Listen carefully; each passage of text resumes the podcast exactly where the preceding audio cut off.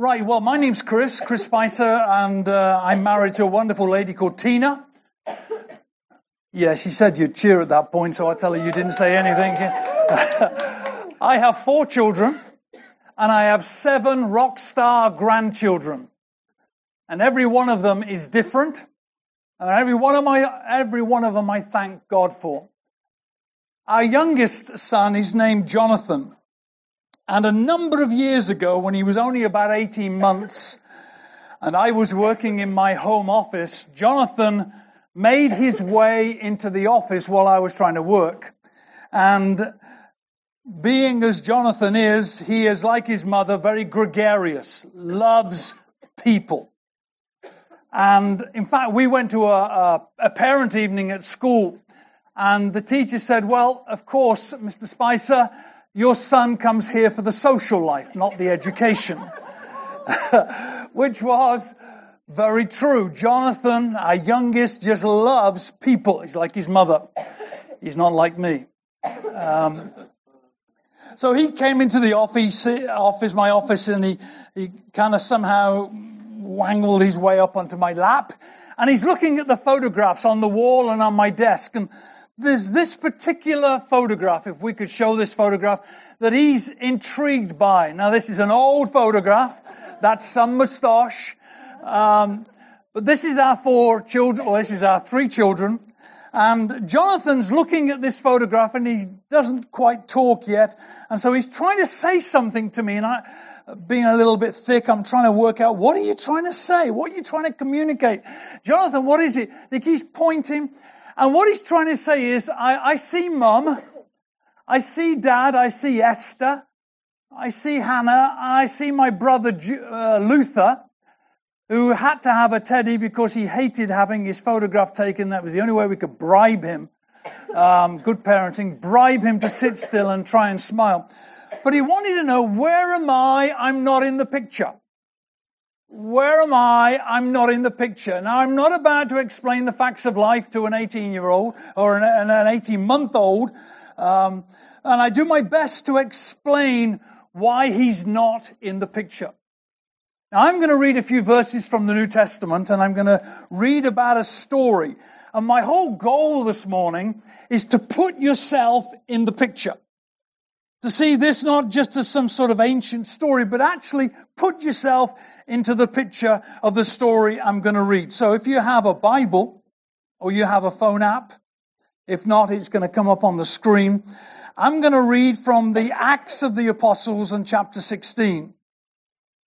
And just while you're finding that, let me explain what's going on in this, this text. This is about two main characters. This story is about two main people. One person is called Paul and his friend Silas. And these two gentlemen are on a missions trip. They're traveling through what we now know as Greece and they're spreading the good news of Jesus. But this is not a good day at the office because they see this girl who has life controlling issues. And they believe that the power of God can set this young lady free. And so they pray for her and she is miraculously set free from life controlling issues. But the people who were profiting from her were not well pleased. And so they stood up the crowd, got them arrested, got Paul and Silas arrested, and then they were taken to the magistrates and beaten and then thrown into jail. So this is where we join it. Acts 16 verse 22. And it reads, the crowd joined in attacking them and the magistrates tore the garments off them and ordered and gave orders to beat them with rods. And when they had inflicted many blows upon them, they threw them into prison, ordering the jailer to keep them safely. Having received this order, he put them into the inner prison and fastened their feet in stocks. And about midnight, Paul and Silas were praying and singing hymns to God. Simon's already mentioned this t- text. And the prisoners were listening to them. And suddenly there was a great earthquake so that the foundations of the prison were shaken and immediately all the doors were opened and everyone's chains, bonds, were unfastened. Now, forgive me. I love the English language. I'm not too good at it. I didn't do too well at school, but I love the English language. I'm a kind of frustrated wordsmith. I love playing around with English words. I love alliteration. I love words that kind of help to give you a hook on which to hang things. And um, this morning, my talk is about stocks and shares. Stocks and shares. Not the financial sort, but the ancient stocks into which Paul and Silas were placed. And the sharing of these two gentlemen where they prayed and praised God together. So it's all about stocks. Verse 24 of the text I've just read, it said, having received this order, he, the jailer, put them into the inner prison and fastened their feet in stocks. Now, I don't know everyone in this room, but I'm sure there's very few of us that have ever experienced prison. And even saying that, none of us have ever experienced the inhumane way in which prisoners in the ancient world were treated. There's not enough words in the English language to describe the horrific place that Paul and Silas found themselves in. It's enough to say that where they were was extremely dark and indescribably dirty. There was no television. There was no clean sheets. There was no windows. It was a dark and dirty place. But although we've never been in such an experience, all of us at times in our life feel that there is a confinement. We might feel that we are in our own particular prison. You know, the place where it's, you can say, well, it's, it's extremely dark and dismal where I am.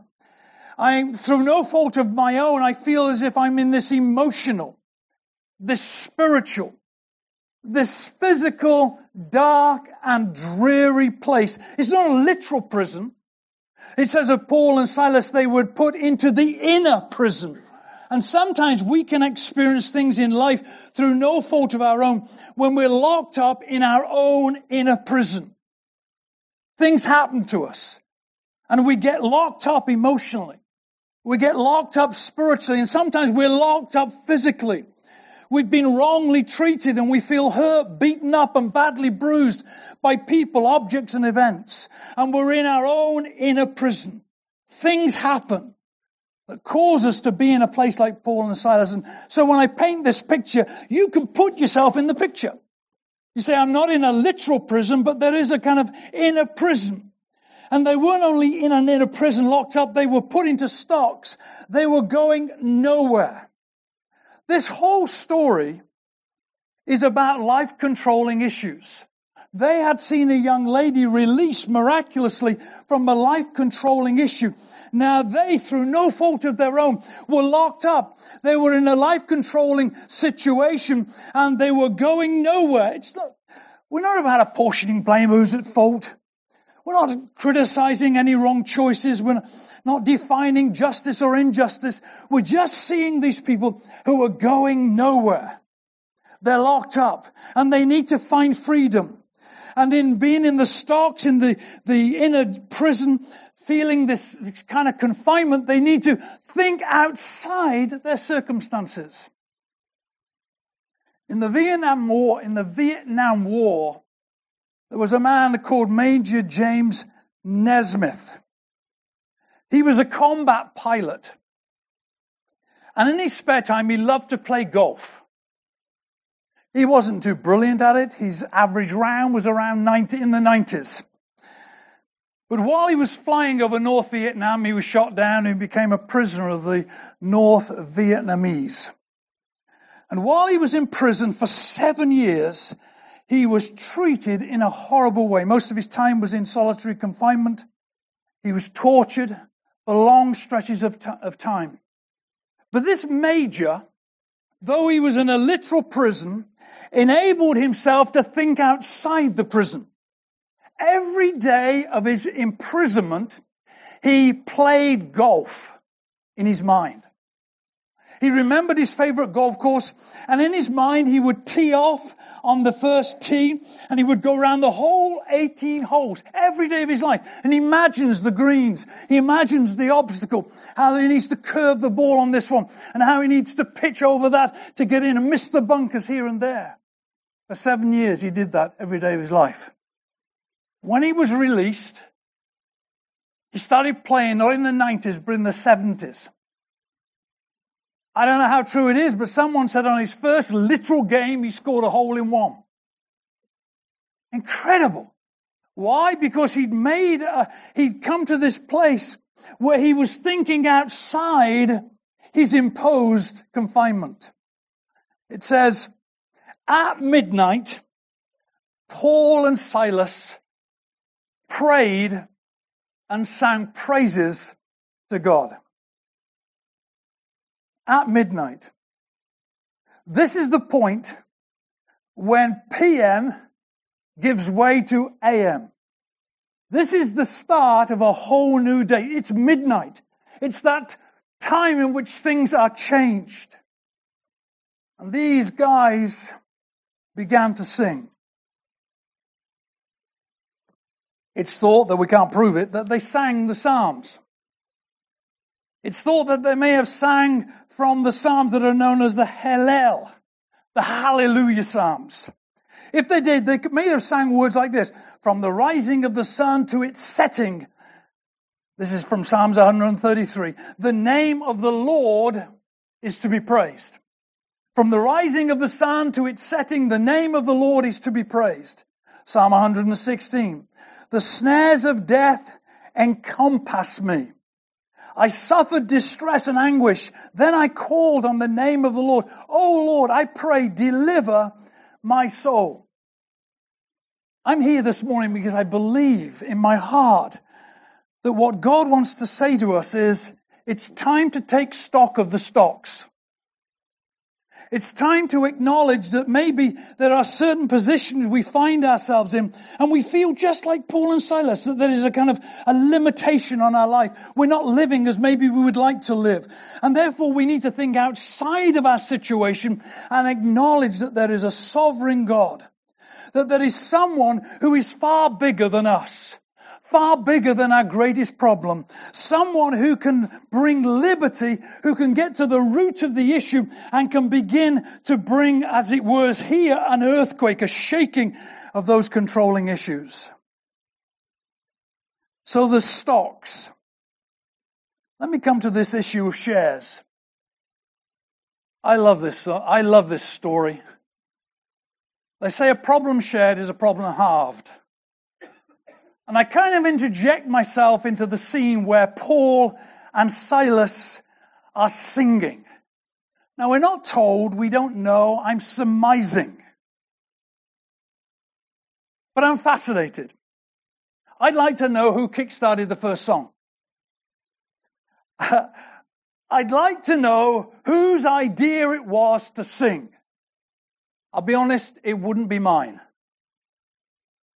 I am naturally speaking more pessimistic. I see the hole and miss the donut. I tend to see the negatives more than the positives. If it was, you see, if it was Paul, Silas' name means uh, uh, lover of words. So maybe it was Silas that kick-started the songs and nudged Paul and said, come on, let's sing. Or maybe as you read the text, it's kind of Paul who is the instigator of most of the conversations. Maybe it's Paul who instigates the praise and the prayer. I'll be honest with you. If someone had nudged me, I've just been beaten, I'm bruised, I'm battered, I'm sore, I may be bleeding, and you were with me in prison, say, come on, let's sing. You wouldn't get a positive response from me. I'm, I'm just being honest. I'm just saying, I've been beaten. I've been bruised. I, I feel depressed and I, I deserve this depression, so please leave me alone. You want a praise party? I want a pity party. Go ahead. Feel free. But it doesn't seem to be that way. It was a duet, not a solo. We all need Paul and Silas's in our lives. We all need friends. Friends who are, well, I put stockholders there. That should read shareholders. Shareholders. People who believe in us, who believe in our call, our vision, who share our passion and share our dreams, friends who will come alongside us and encourage us. Paul and Silas, they, they, they remind me of a shareholder.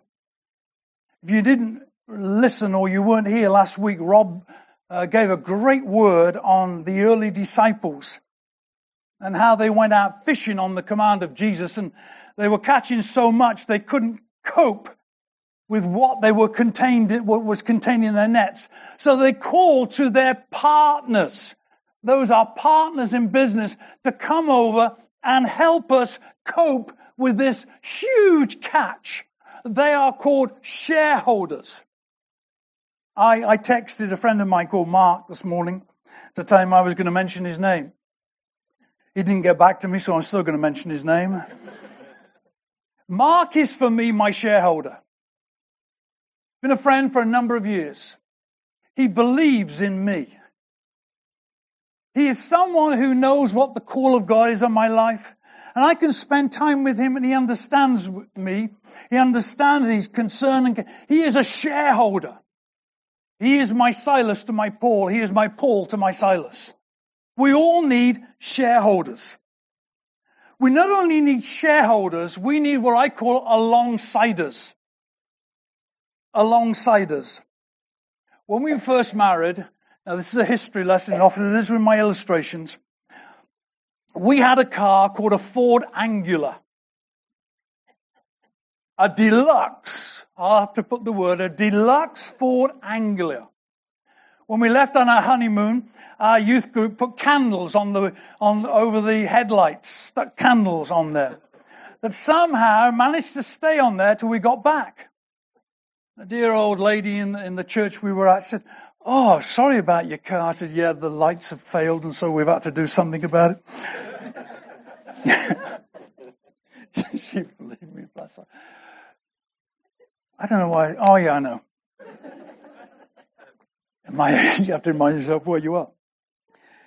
Um, this car would often fail to start. It just had a winter's morning when you'd scrape the window screens you turn the key. You don't have to be a mechanic. You know the battery is dead. Why I'm pausing here, in America, if you say the battery's flat, they say soda's flat, batteries are dead. So it's a battery that's dead. And what would happen is, I'd call on a friend, and they would come, and they would bring these. You gentlemen who have no idea what these are, you think they're paper clips, but they're not paper clips, right? These are, these are jump leads. Now they don't jump, but you know anyway, I'm just educating you here. You, your friend comes along and they generally come in a nice shiny car that's just rumbling with a two liter V8 or whatever it is. Sorry, I'm getting carried away here. Uh, and they make a connection. They connect these to their battery, which is just great. And you're trying not to be envious. God bless them. They've got a nice car. Um, so they plug them into their battery and then they take the others, make sure and they're getting the plus and the minus correct. And then they put them onto yours. And then you turn the key and the car goes. It's amazing. It's when you're stalled that they come and help you. In the medical world, now I am going outside of my frame of reference here. You know, when you, I watch medical programs and you watch that monitor, heart monitor, and suddenly goes a straight line. And you know the person in this program has just died.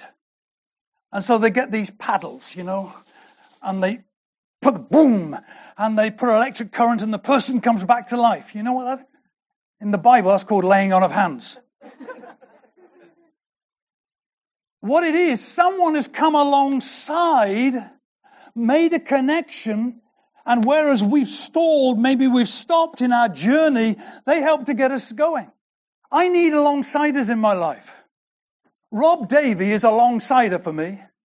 I can go into his office and he can make a connection in a moment of time that has been a transmission of, of God anointing that is, whoa, that's great. And you go in like that and you come out like this. It's just amazing. We need people. God himself is an alongsider. Jesus was an alongsider. The Holy Spirit, his name is Parakletos. We need Parakletos people who will come alongside us and do us good. I am not up for people coming alongside and doing me not good. You know, I have the gift of discouragement. Can I help you? No, you can't. Sorry. I need some encouragement. You need people. I need people. You need people that will come alongside. It's called the alongsider. Now, forgive me. This is an advert. If you want to know more of what it means to be an alongsider, there is a free e-booklet on coffeechats.org that I've written about this whole process of what it means to be an alongsider. So if you want to know more about that, go to that. Paul was an alongsider to Silas, and Silas was an alongsider to him. And then thirdly, let's get choristers. I need people who will come and sing with me. Now, sometimes I sing in a minor key.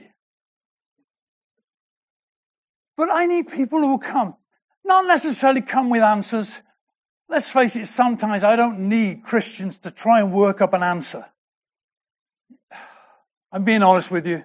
Sometimes I just think, shut up. Please. Just give me a break. I'm sorry. Sometimes we don't need answers. We just need friends who will come and sit with us say, I've got no answers, but I'm just here. I'm just here. I want to empathize with how you are feeling. I don't fully understand. You know, the word empathy has the idea of walking in another man's moccasins. It's trying to get inside their skin, not under it, inside it. And we need friends like that. Ecclesiastes says two are better than one. Woe to him who is alone when he falls. What's going on in Acts 16 is a duet, not a solo. What I'm saying is we all need these kind of friends. Friends who have the boldness to come knocking at our door at midnight. I do have some friends who would have no shame going knocking on their door at midnight and I've got a need. And that whole thing is about prayer. It's not about the audacity. It's a kind of, no, sorry, it's not about pestering God in such a way that if you keep going, He will answer. It's more about boldness. A friend comes and knocks the door at midnight. It's the friends who carry their sick friend on a, a rug or a mat to Jesus and break up the roof. You read of it in, in, the, in the Gospel of Mark, how they break up the roof in Mark 2 and they lower their friend down. I need friends who will get me to Jesus. I will do whatever it takes. I need to get you to God because God's the answer. Friends who care, friends who carry. And here these two guys are singing hymns. Now they're not singing Wesley's and they're not singing Watts. Those were hymn writers. They are singing the Psalms. But when we talk about hymns, hymns are sung this way. When you sing a hymn, you are declaring to others what our God has done and can do. It's a verbal declaration. Often when I've worked with evangelists, they will say, we need a hymn. Before I share, I want a hymn. Why? Because it's a declaration on this level. Praise is a vertical um, means of praising God, but hymns come on this level. They are singing hymns to God in a dis, uh, kind of very difficult circumstance. It's like Job, who in his desperation says, yet though he slay me, still will I trust him. He's singing. It's like Jonah, and I'm paraphrasing. He's in the belly of a large fish. And he's saying, though the seaweed is around my head, it will be a crown and I will praise God. Sometimes in the dire situation, what we need to do is to declare the goodness of God. So maybe you're someone this morning say, hey, I can put myself in this picture. Like Jonathan, where did I come in the picture? You've been treated unjustly. Maybe you feel emotionally, physically, spiritually beaten up and badly bruised. Maybe you're in a dark and dreary place. And this morning you need a breakthrough. I believe that breakthrough can come for us this morning. Because we in a few moments we're going to sing. And my prayer is this morning as we sing, we will see the breakthrough. Maybe you need an alongsider. That's one thing great about this church. It's full of alongsiders. You only have to say, will someone pray with me? There'll be someone there. Why? Because they want to stand with you. There are plenty with the skill of jump leads in this house, in this church, in this family. And maybe you want someone to stand with you and pray with you. And at the end, I would encourage you to find someone to do that. You say, oh, Chris, it's, it's, you don't understand my situation. And I have to say, I don't. Life is like, in some ways, it's a game. Oil all goes back in the box in the end. And you may feel this morning, I'm in a, a kind of a checkmate situation. I want to end with this picture. Can we put this picture up? You may know this picture. It's called Checkmate. It used to hang in the uh, the Louvre in in France. It was sold in 1999, and I wouldn't even try and pronounce the artist. I'll get it wrong. His middle name was Augustus or August. The picture shows it's trying to depict the devil who is very happy because he's won and the young man is looking very forlorn because he's lost the game. And he knows that he's lost his life to the powers that are satanic. And it's called checkmate. There's a story that goes with this where someone took a famous chess player through the Louvre. And in knowing he'd be interested, he pointed out this picture. It's called Checkmate. And then the person who was bringing the famous chess player with him moved on, and the, the famous chess player stopped. He kept looking. There's something wrong. He said, Come on, come on. The game's over. It's checkmate. And suddenly he said, No, it's not checkmate. There's one move left.